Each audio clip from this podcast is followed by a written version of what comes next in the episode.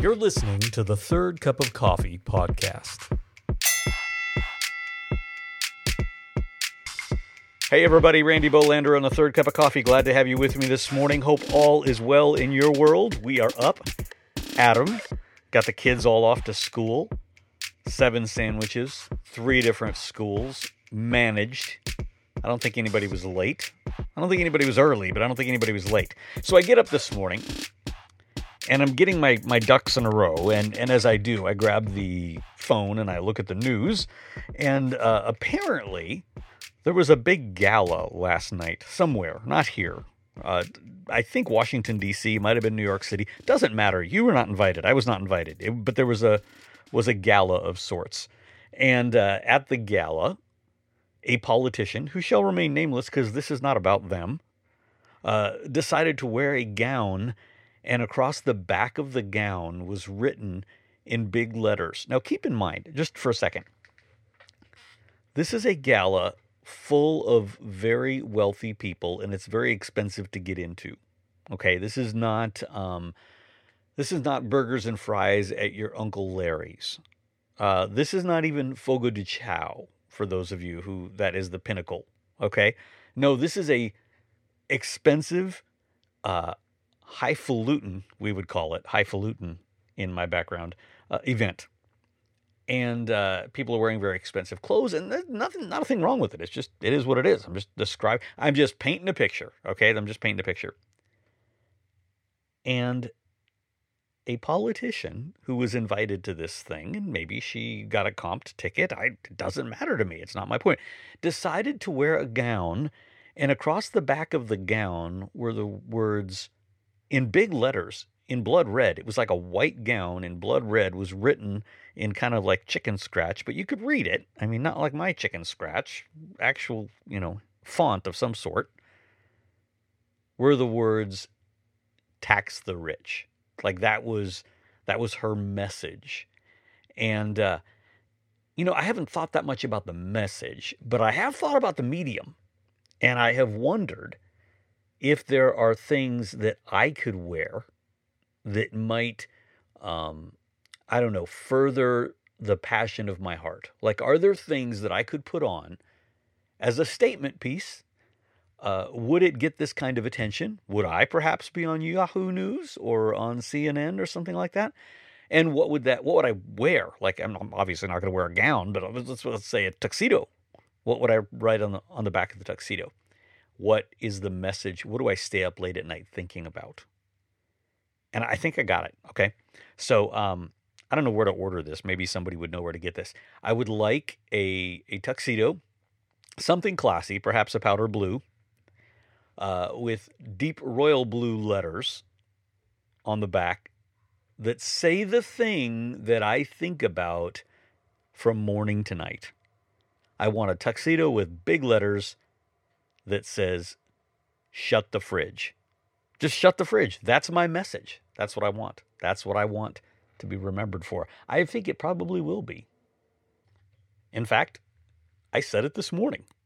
My kids were putting their lunches together, and uh, I, I have some kids who make their own lunches on autopilot, and I have other children who just can't figure that out. And it has nothing to do with age. The little ones, in some cases, do great, and the older ones don't. But anyway, so uh, kids are making their own lunches, and they open the fridge, double door, open that baby wide as if they're welcoming the day, and then they just wander off to the pantry, and the fridge is open. If I had this tuxedo that said, shut the fridge, I think it could change the world. I think it could. Hey, we have for you today a great message from Rachel Fa'agutu. We are in the middle of our Voices series at the Bridge. And uh, uh, Jeff Page was the first week. Rachel Fa'agutu, second week. Most of you know her as a worship leader, phenomenal speaker as well. And she really hit it out of the park. So, super excited about this one we have for you. Next week, this coming Sunday, if you want to join us live or online, Sally Good. Uh, Sally is so much fun and uh, just carries a passion for the Lord that is infectious. And so we're super excited to hear from Sally. But today, Rachel Fa'agutu from The Bridge. Have a great day. And don't forget, please, please, shut the fridge. Just, just go, go shut the fridge.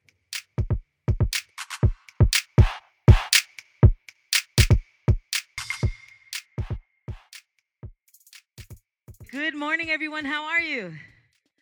Oh, Zion thank you for worship. Where's the worship team? Thank you. He's probably getting donuts, refilling his coffee if he's not here. You guys, that song, I'm desperate for you. Oh, it got me. Did it get you guys?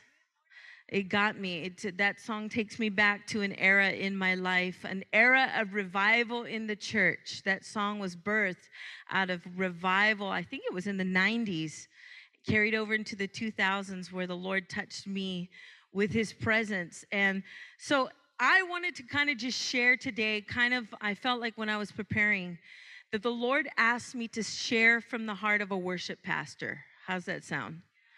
And he asked me to be vulnerable. So if I cry, Lay, can you go running grab me some Kleenexes? Because I've been weepy all week preparing this. Part part of the reason I've been weepy is because I get to share with you guys uh, about things that you cannot see with these eyes. You have to sh- you have to be able to see with the eyes of your spirit. Did you all know that you have eyes in the spirit that can behold the things of the spirit? But because we live in this realm, thank you, baby. This is my daughter Lay things. Because we live in this realm, we're so used to looking with these eyes. But how many of you guys can bear witness to the fact that the older we get, the more the eyes of our heart crave seeing the things that cannot be seen with these eyes. Because the older that I get, the more I realize that my heart longs for my God. My heart pants for the courts of the living God. And so when people start to talk about Jesus, my heart comes alive. Have you guys experienced that? My heart wakes up and it's like, and it's amazing. I can, you know, I'm a Randy is very gracious. He says, I'm a scholar. We can study and we can read like Solomon did. He read books and he built cities and he set his heart to know everything. But the end of the day, he said, It's vanity, it's all vanity. And then he wrote the book Song of Solomon. And he said, Of all the things in the whole world to know, in the Song of Solomon, it is, Lord, I want to know you. I want to know the heavenly bridegroom. And so when Randy asked me to speak, I knew right away Psalm 84. So this morning, we're going to go to Psalm 84. We're going to ask the Spirit of the living God to touch us because, uh, because it's something that the Lord loves to do. So, how many of you guys were here the week when um, Randy taught on the Ark of the Covenant. Remember, and that guy, remember Randy, I love, he made this similar, he, he made this parallel between God and electricity. Remember that? And he said, when you approach 220 volt electricity, there's a certain way to approach electricity, right? And then, then he was talking about the Ark of the Covenant. And he was talking about the Israelites. He had gathered King David because of his heart he had gathered all of the Levites and he had gone to get the Ark of the Covenant. And do you remember what they did? They put the Ark of the Covenant on a cart. Remember that? And when they put it on the cart, what happened was the cart jostled a little bit, and the Ark of the Covenant kind of was looked probably like it was about to fall. And the Bible says that Uzzah reached out his hand to steady God, the, the ark, right? And and actually, when I was studying this, it says that Uzzah, he didn't just get like, just like oh faint, you know, like fall over. Like it's a violent explosion. He almost he exploded in thin air. That's that's kind of what the language looks like. And everybody backs up. And David, it says David was he was angry. He, he was startled. Everyone, whoa! And for three months, David had to go back and wait before the Lord and see what did I do wrong? And one thing that the Lord, when Randy was preaching on that, my heart jumped. it's the ark of God. I know, I know who's supposed to, I know how you're supposed to transport the ark. I know how. Why? Because I've been eh, my whole life I've served in worship ministry. My, one of my favorite passages in the whole Bible is that passage, and the way that David takes his throne, but he won't do it without the presence of God. David won't rule in government without the presence of God.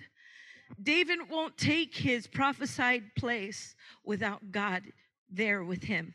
And so what he does is he he he sits before the Lord and he finds out. And and so I want to kind of talk about the God that we serve does not want to be carted into our midst on human machines. It's too far for him. When God told the Israelites, I want you to move my presence, he put a people, he set a people unto himself called the sons of Korah, the Kohathites. And he said, These people I have set aside to myself, and they belong to me. They'll have nothing else. He says, Don't give them land, I will be their inheritance. They will be my people and I will be theirs. And they will be responsible for touching me, for carrying me, from taking me from place to place. Now, that's that's a that is the Levites. Second thing God said is when you move me, I want you to touch me. I don't want mechanisms. I don't want, are you guys following me? I don't want machines. I don't want dare I say, agendas. I don't want things that you've set up for a predetermined outcome. He says, Because when I'm with you, I want skin time with you. I want to touch you. The God of the heavens and the earth, He longs for a connect with your heart. He longs for it. And did you know that He will push and He will push into your life? So that he can have that. He doesn't want a casual relationship. He doesn't want mechanical religion. He doesn't want pat answers. He wants to know you. He wants to know you. He wants he wants to feel the pains of your heart. He wants you to feel the pain of his heart. You guys with me? I know it's heavy, but it's where the Lord is, it's where He wants us right now. Because He's calling us away to Himself right now. He's calling the whole body of Christ, come to me, come to me, come to me, come to me. And I don't want you to try to carry me on your ideas, the ideas of your mind. I want to touch your heart. Is with me? So I, I pulled out this psalm and the Lord's like, go for this one. I'm like, oh God, it's so emotional. Did you guys know that Psalm 84 is one of the most emotional psalms in the whole book? Psalm 23 is known as like the most, the Lord is my shepherd, I shall not want. Like everybody knows Psalm 23, right? But Psalm 84 has a reputation for being the most emotional, most riveting psalm in the whole Bible. And it has so much to tell us about who God is and what God likes, okay? So, as a worship pastor, um, I, have spent about 25 years, and my perspective of worship is from way back here, right? so I get to stare at you while you stare at the Lord, right? And then obviously you guys are staring this way, you know. And this morning I, I got the awesome privilege of sitting underneath that worship and and but you know sometimes as a worship pastor um uh roles can get confused. Are you guys with me? Roles get confused. Maybe some people think i'm a song leader so i'm supposed to lead you through 25 minutes of song. And so if i let that be my job description it's extremely boring. One of the most boring jobs ever Song leader? Okay, so if I just see myself as someone up here leading a song, okay, great. Well, it, well, I don't only just see myself as that. I see myself that the, I, I know that the Lord has set me apart as a pastor. And the Lord has has in a way given given me to the body of Christ to help lead us toward the Lord. What that includes for me is decreasing the distractions. That's most of what I do. As a worship pastor, most of what I do is getting out of the way, getting out of the way so that you can experience the presence of God. Did you know that's how I see my job? When I come to church on Sunday, when I'm praying over you during the week, I am praying that the eyes of your heart would be enlightened so that you would see God during worship and that you can commune with Him. That's what my job is. That's what I see my job as coming every Sunday morning. So, can you guys see that the, the, the vision of, of worship can be so much higher than maybe what you've known in the past, right? So then we get into church, and I just be very, very honest. We get into church, and sometimes, Lyle, can I get an amen? Sometimes sound can be distracting, right? Everybody, amen. Sometimes sound can, so not even kidding. It's like about an hour before the service starts, we're headed into the eye of the storm. And it's like, you know, and for all of us, we know our families sometimes our family has the worst fights on the way to church. You know what I mean? On the way to worship with the family of God, we come. And so we get here, and sometimes sound check can be like, whoa, like what's going on? And then I'm cranky. But getting closer and closer and closer to the time when we worship together, I've had to learn to grow in the discipline of taking authority over distractions. Why? because our job is to push past the sound, and that's why we have anointed men like Lyle. Woo! Let's have a round of applause for Lyle. Because I don't know if you guys know this, but it really does take an anointing to run sound for worship. And he has that anointing on his life. He really does. There's times where the sound should technically be working perfectly, but it's not because worship is more than just natural, it's supernatural. It's spiritual. And so he comes in as an intercessor and a sound man, and he's moving the sound around. You guys following me? We get ready to go in to worship, and I start, and I have my song list, and I give my song list to the slides and they do the slides. I'm sorry, I forgot your name. Man, what's your name? Please tell me your name. I was going to say a different name. Craig. Greg, thank you. He takes the slides and he puts them up. You guys, there's so much that goes in, right? And we get in here, and sometimes during the first song of worship,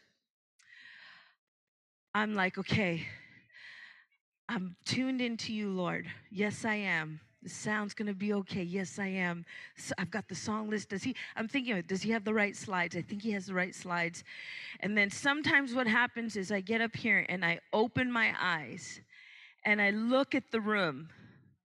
And if I'm not careful, I can judge the room according to my eyes. You guys with me?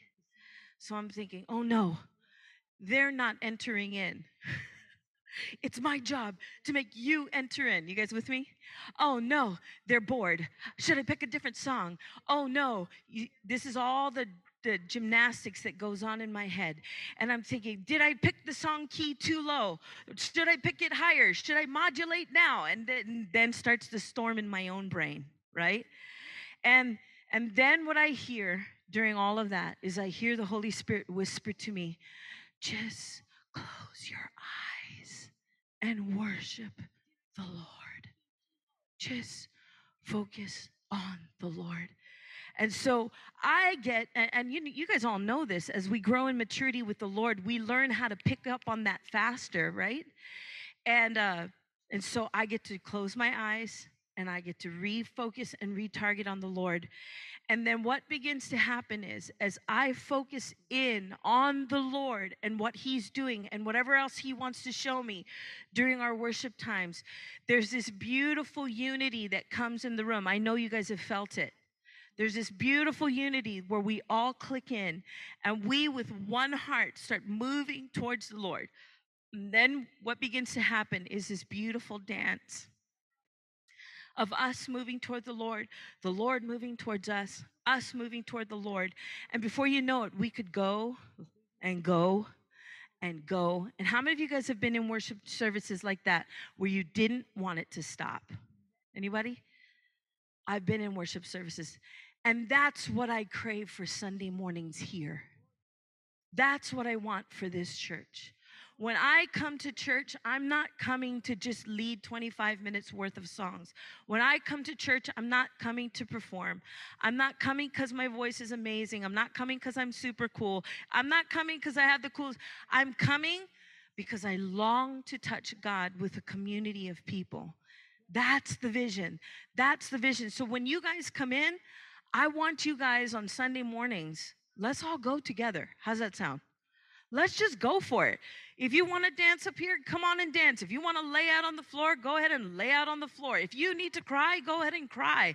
Whatever needs to happen, I want that to happen because I believe that God wants to bring us into something we haven't touched yet. Okay, now you guys ready? That was my intro. Let's go.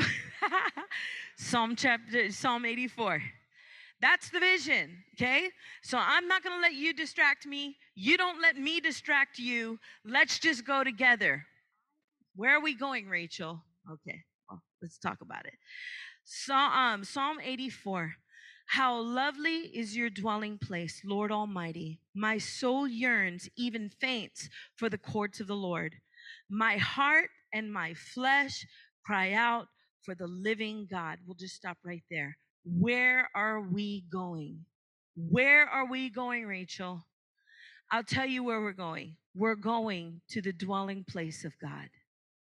When we come in here for worship, there is a panting that you were feeling. I had to change topics a little bit because I could have fallen into tears.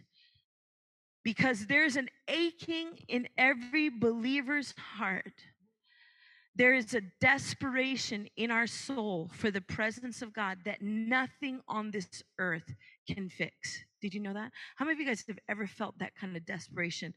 I've known what it is to thirst for water. I've known what it is to hunger for food, to miss a family member. But this kind of desperation that this psalmist is talking about is a desperation. It's so deep in you, it's in your bones. Did you know that? There's a desperation so deep in you that it's in your bones. And the reason why it's in you is because it's in God. God has a desperation to see you again in his dwelling place.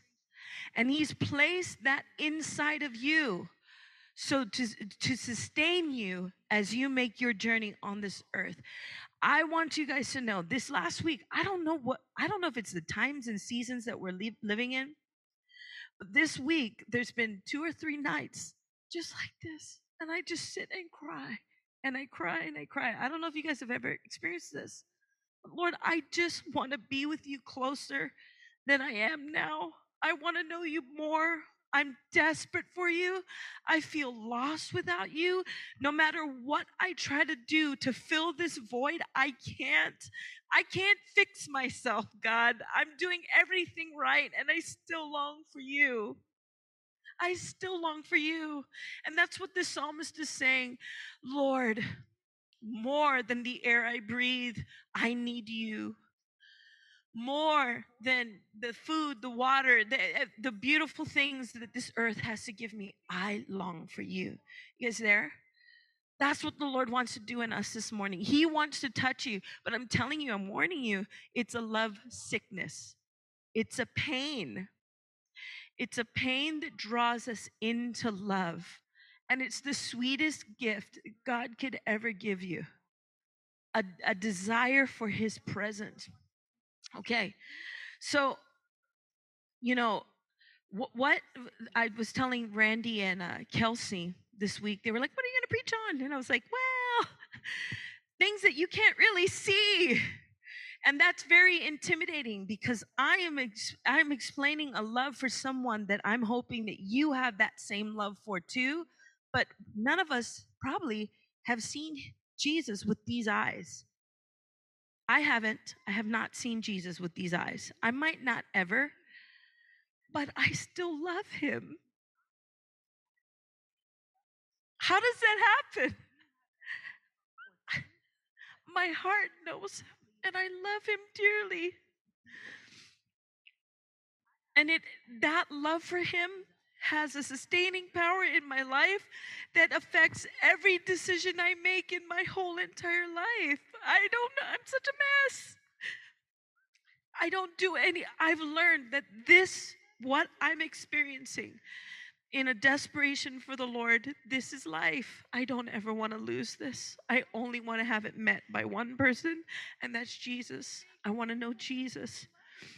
Okay, so let's flip to well you say well what does his dwelling place look like? Is it is it this is it a big gigantic cloud somewhere? Well i'm glad you asked.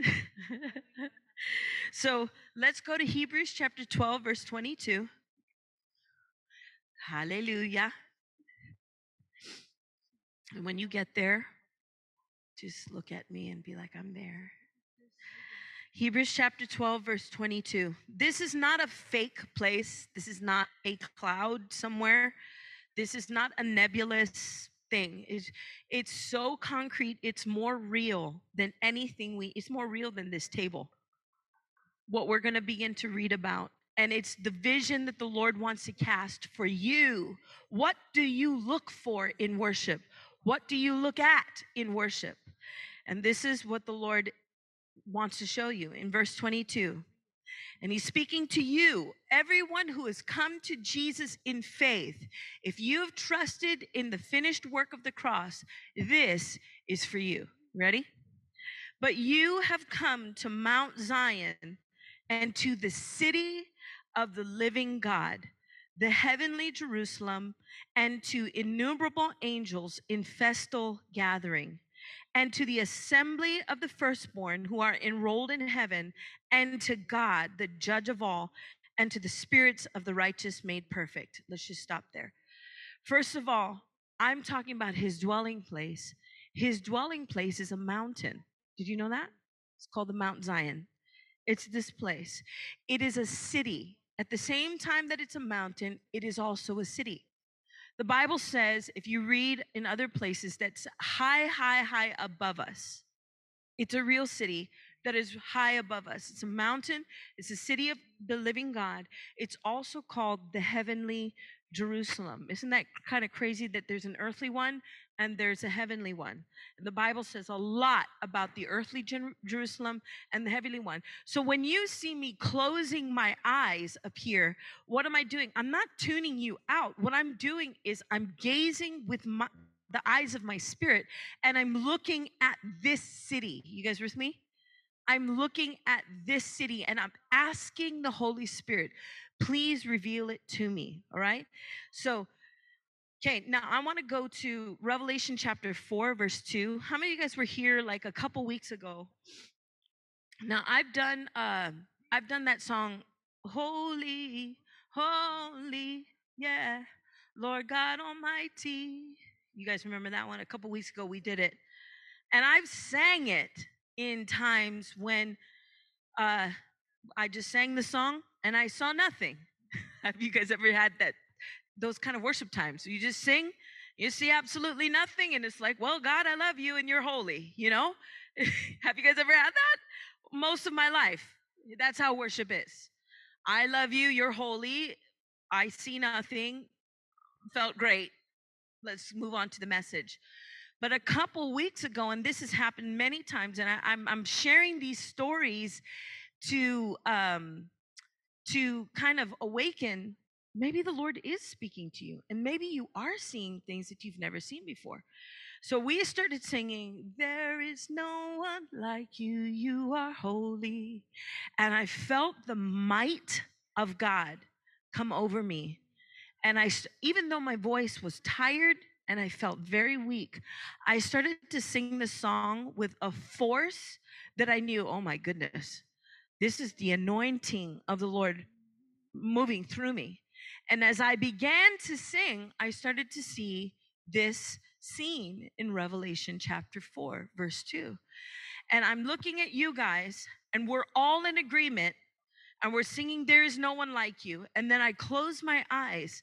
And as I have my eyes closed, I can see myself on the sea of glass with all of this activity moving around before the throne of God. The sea of glass is a, uh, it's, it says it's a sea of glass mingled with fire, and it's right in front of the throne of God. And so I see myself there and I see us all singing holy with the creatures up there in heaven. And I see the Lord's throne in, encircled by a rainbow. And I'm just belting it with, with there is no one like you, you. And my face is probably bright red, and I'm probably stomping like a horse, like, because I'm like, oh my God. Now, I can't stop the service and say, oh my God, I'm seeing the rainbow. And, you know, because some people, the rainbow of fruit flavors. No, I'm, I'm seeing the glory of God. I'm seeing the glory of God, and my spirit is responding in song. You guys with me? And I'm thinking, I hope that you're seeing what I'm seeing, but if you, if you don't see what I see, it's okay. I'm gonna run toward that. I'm in now, I'm not gonna run like this, right? But in my spirit, I'm running, I'm reaching. Yes, God, I see you, and I agree that you are holy. Let's look at what it looks, look at what it's like. After this, I looked. Oh, sorry. Uh, yeah, yeah. Verse four. And there before me, standing open in heaven, and the voice I had heard first speaking to me like a trumpet said, Come up here, and I will show you my, what must take place at, after this. Verse 2 At once I was in the Spirit, and there before me was a throne in heaven with someone sitting on it. And you know, when I read that, my spirit goes, Ooh, ooh, ooh, ooh, ooh, ooh.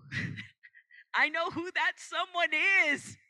Maybe John didn't know, but I know because my spirit knows. My spirit knows. Does your spirit know who's sitting on that throne? Who's sitting to the right hand of that person on the throne? it's Jesus. It's. Everything inside of me is like, You're there. I see you and you're holy. Okay, verse three. And the one who sat there had the appearance of jasper and ruby. All of these colors moving around. A rainbow. There it is. It's in the Bible. A rainbow that shone like an emerald encircled the throne. Surrounding the throne were 24 other thrones, and seated on them were 24 elders. They were dressed in white and had crowns of gold on their heads. From the throne came flashes of lightning. This is the commotion I was talking about. Flashes of lightning, rumblings, and peals of thunder. In front of the throne, seven lamps were blazing. These are the seven spirits of God. Also, in front of the throne, there was what looked like a sea of glass, clear as crystal. So you're telling me that when we gather together in corporate worship, that we can see the dwelling place of God.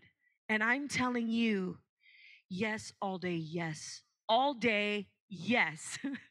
And this is one of the reasons I come to church because I know that the Lord loves to reveal himself in the midst of the congregation.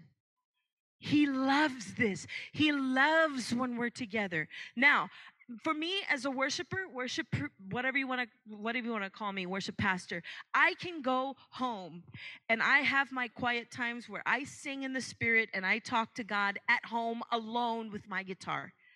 It's pretty good. It's sweet. Me and Jesus we talk all day long. We do, but nothing compares to what I experience with you. There is something corporate about the presence of God. We were made to experience the Lord together. Did you know that? This is why when you come to church, if you're ready to run for the Holy of Holies, I'm all game for that. Yes, all day long, Monday, Tuesday, Wednesday, Thursday, Friday. And you can ask Kelsey, I'm getting to the point where I'm looking for people to pray with. Will you pray with me? Can we pray at 8:30 on Thursday morning? Can we start prayer with singing holy, holy, holy, holy? Because maybe if we sing holy, we'll see the holiness of God. Because I know if I see the holiness of God, my heart will fall in love even more and I'll have his perspective. And that changes everything. I'm looking at my Tuesday mornings like 8:30 Tuesday morning. Anybody want to pray? Because yes, I can pray alone, but I'm looking for brothers and sisters. You want to go and see? Do you want to see the dwelling place of the living God? Do you want to experience the dwelling place of the living God? And now what I'm going to say next is why do we want to experience this? Do I want to see a bunch of lightning? Do you guys like lightning storms? I think they're cool. I think lightning storms are really cool. You know?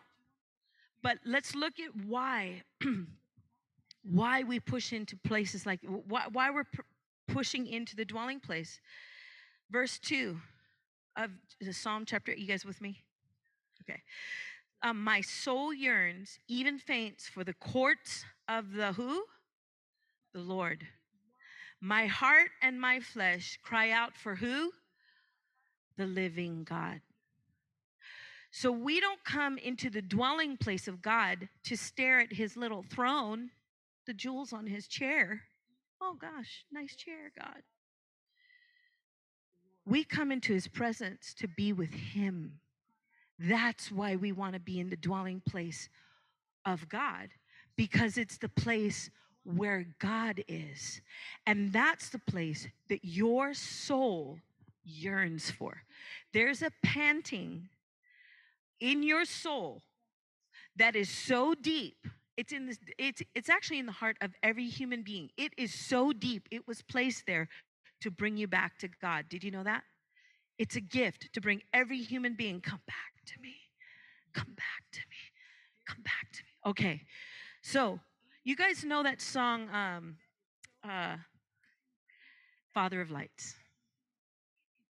We've been singing it. And I love it when a song, you know, uh, as a worship pastor, when you can have a song that the whole congregation just jumps on and like for like a good six months you could whip that song out and every time no matter how tired the room is they're gonna sing that one song Remember, like, how great is our God 10 years ago? Remember that? How great is our God? Sing with me, how great. And all the hands go up and all the voices get really loud because everybody's like, this is my song right now, right? Have you guys ever been with song? Yeah, okay. So, so what I noticed about this church about two months ago, we started singing that song, Father of Lights. And I worship the Father of lights who blesses his sons, who blesses his daughters, what? That fight the good fight. I see a man at your right hand who prays for me daily that my faith would not fail me. This is joy. Oh, oh. oh. you guys remember that one?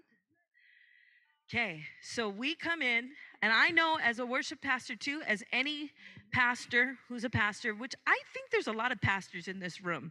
The more I talk to people here, I'm like, wait a second, you're in ministry, and you were in the ministry, and you're in the ministry. Anyways, you know what it's like to walk into a room and feel how tired a flock is from fighting. Have you guys ever felt that? Sometimes I feel that in worship in the first two songs. I'm like, wow whoa, we're tired. God, your saints have gotten beat up. You know what the Lord does? Have them gaze on me, point them towards my face. If they can just see me this morning, I will refresh them and renew their strength. I will renew their strength. So we bring that song. This is joy. Oh, oh, oh, oh, Lord, you are my joy, right?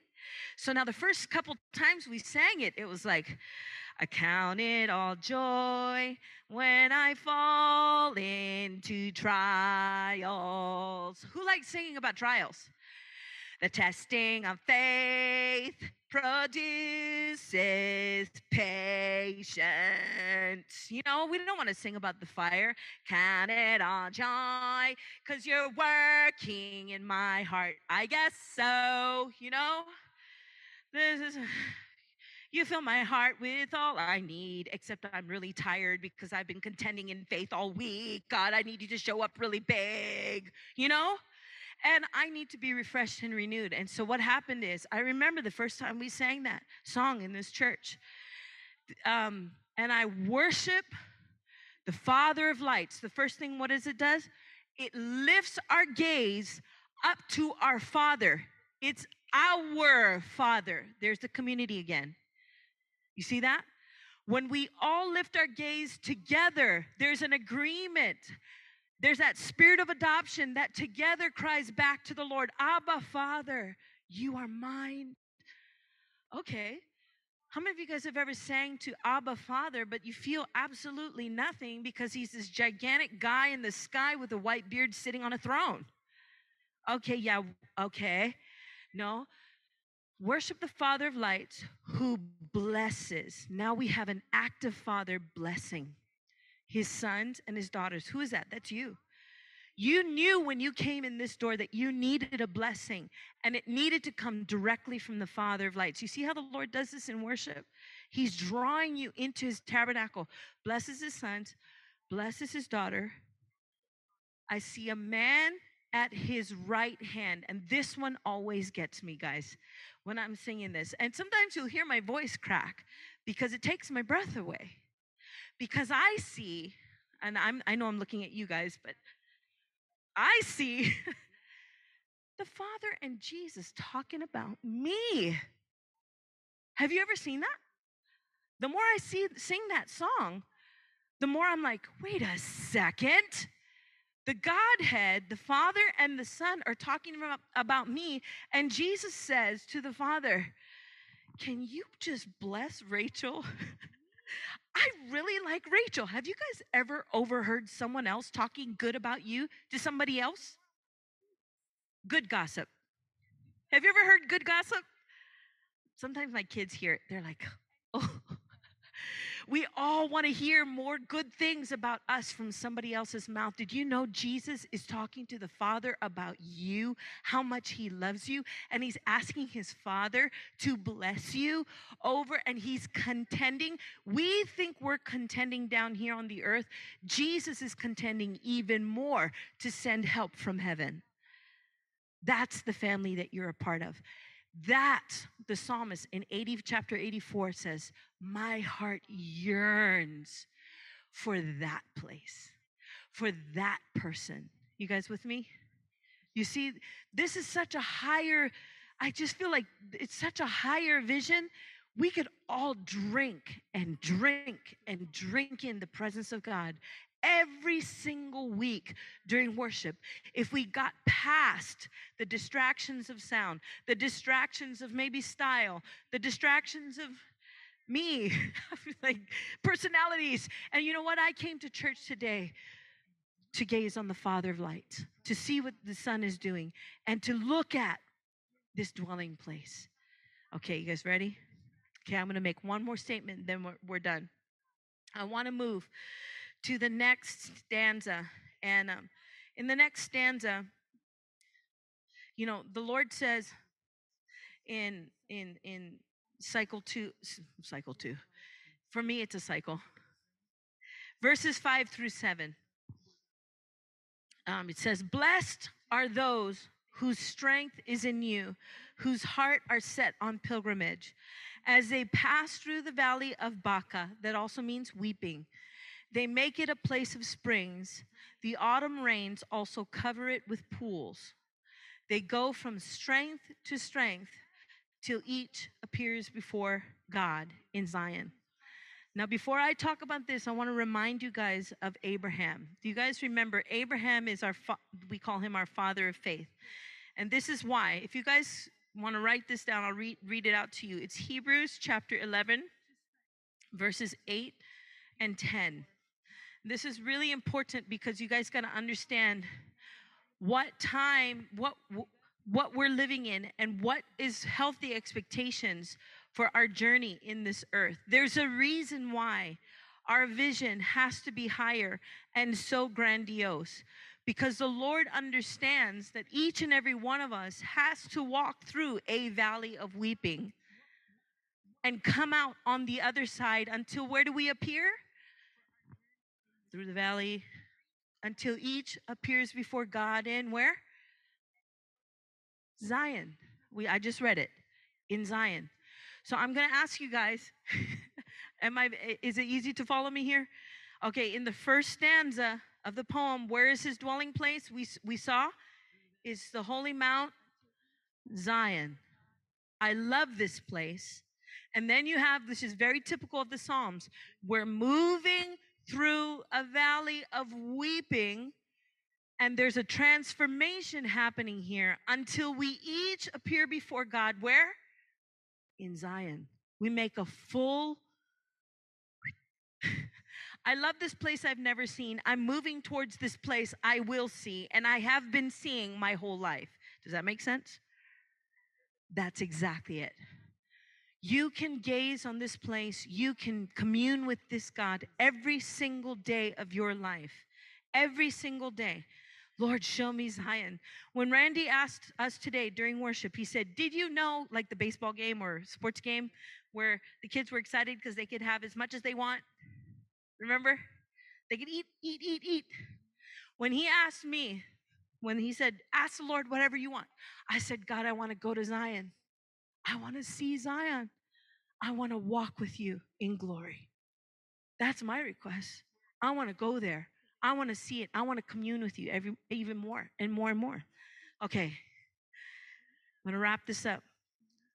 Abraham in Hebrews chapter 11, it says, By faith, this is a huge part of our journey in God.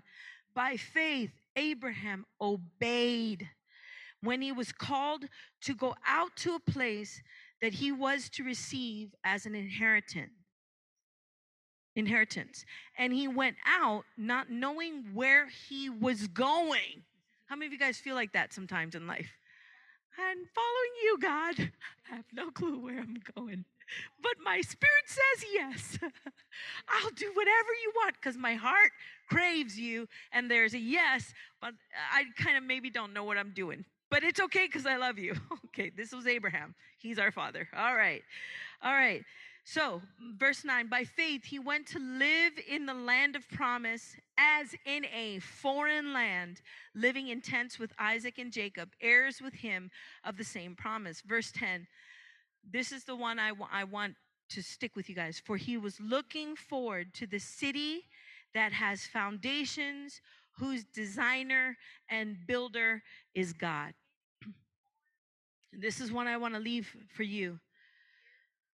The Lord's will for your life, I'm, I'm going back to verses 5 through 7. The Lord's will for your life is that you would go from strength to strength to strength in Him.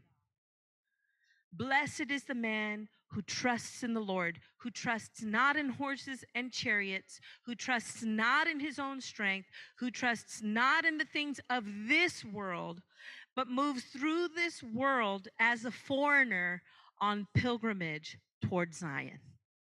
Because my heart is wrapped up in Zion. You guys are with me? I know this is like, my heart is wrapped up there. For people whose heart is set up, I, I was reading as I was studying for this, Abraham, did you guys know that Abraham didn't travel alone? When you go on pilgrimage, we don't travel alone. Did you know that in Christianity?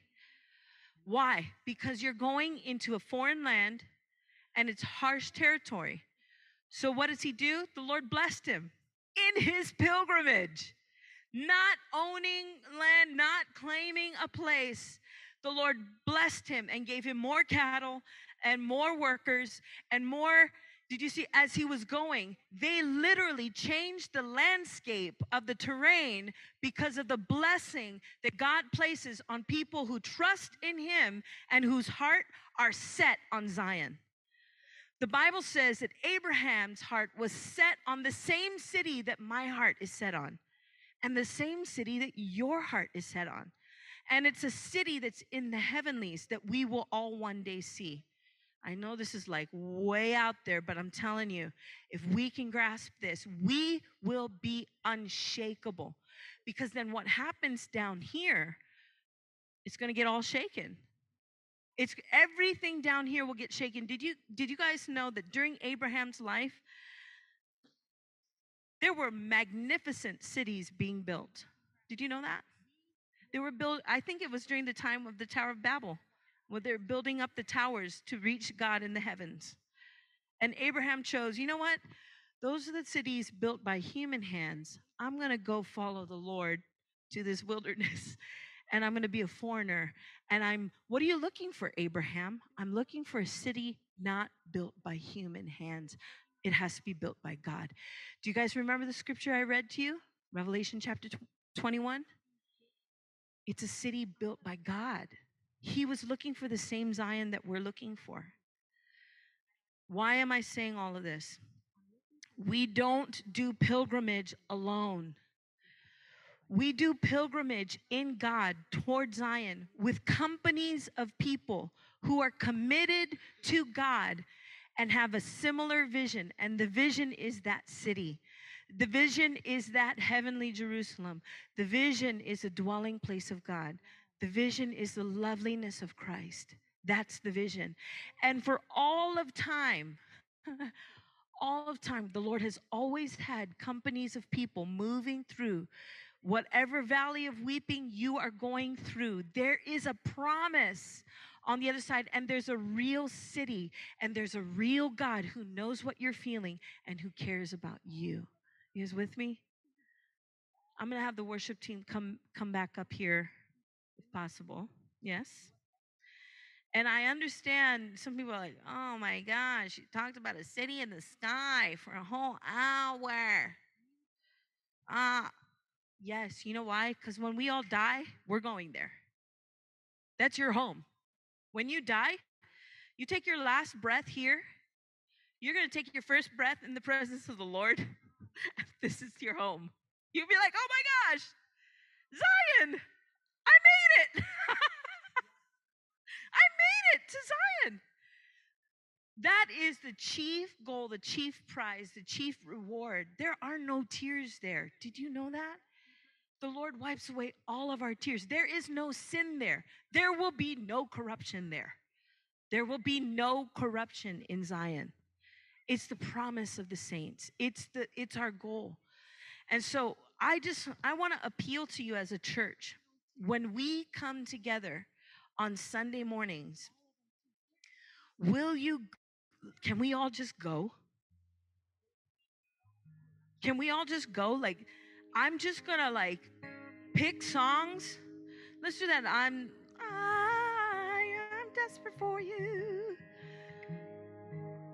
It doesn't matter. For me, you know, when you're so hungry and your bones are literally aching for the presence of God, it actually doesn't matter who's playing the music. It actually, it just, the fact that I have believers that I can sing with is such a blessing. And if we make a decision as one body to just go every single week, I'm going to go after God with everything that I have. Lord, I'm asking right now in Jesus' name that you would pour out your spirit upon this church, a spirit of wisdom and revelation.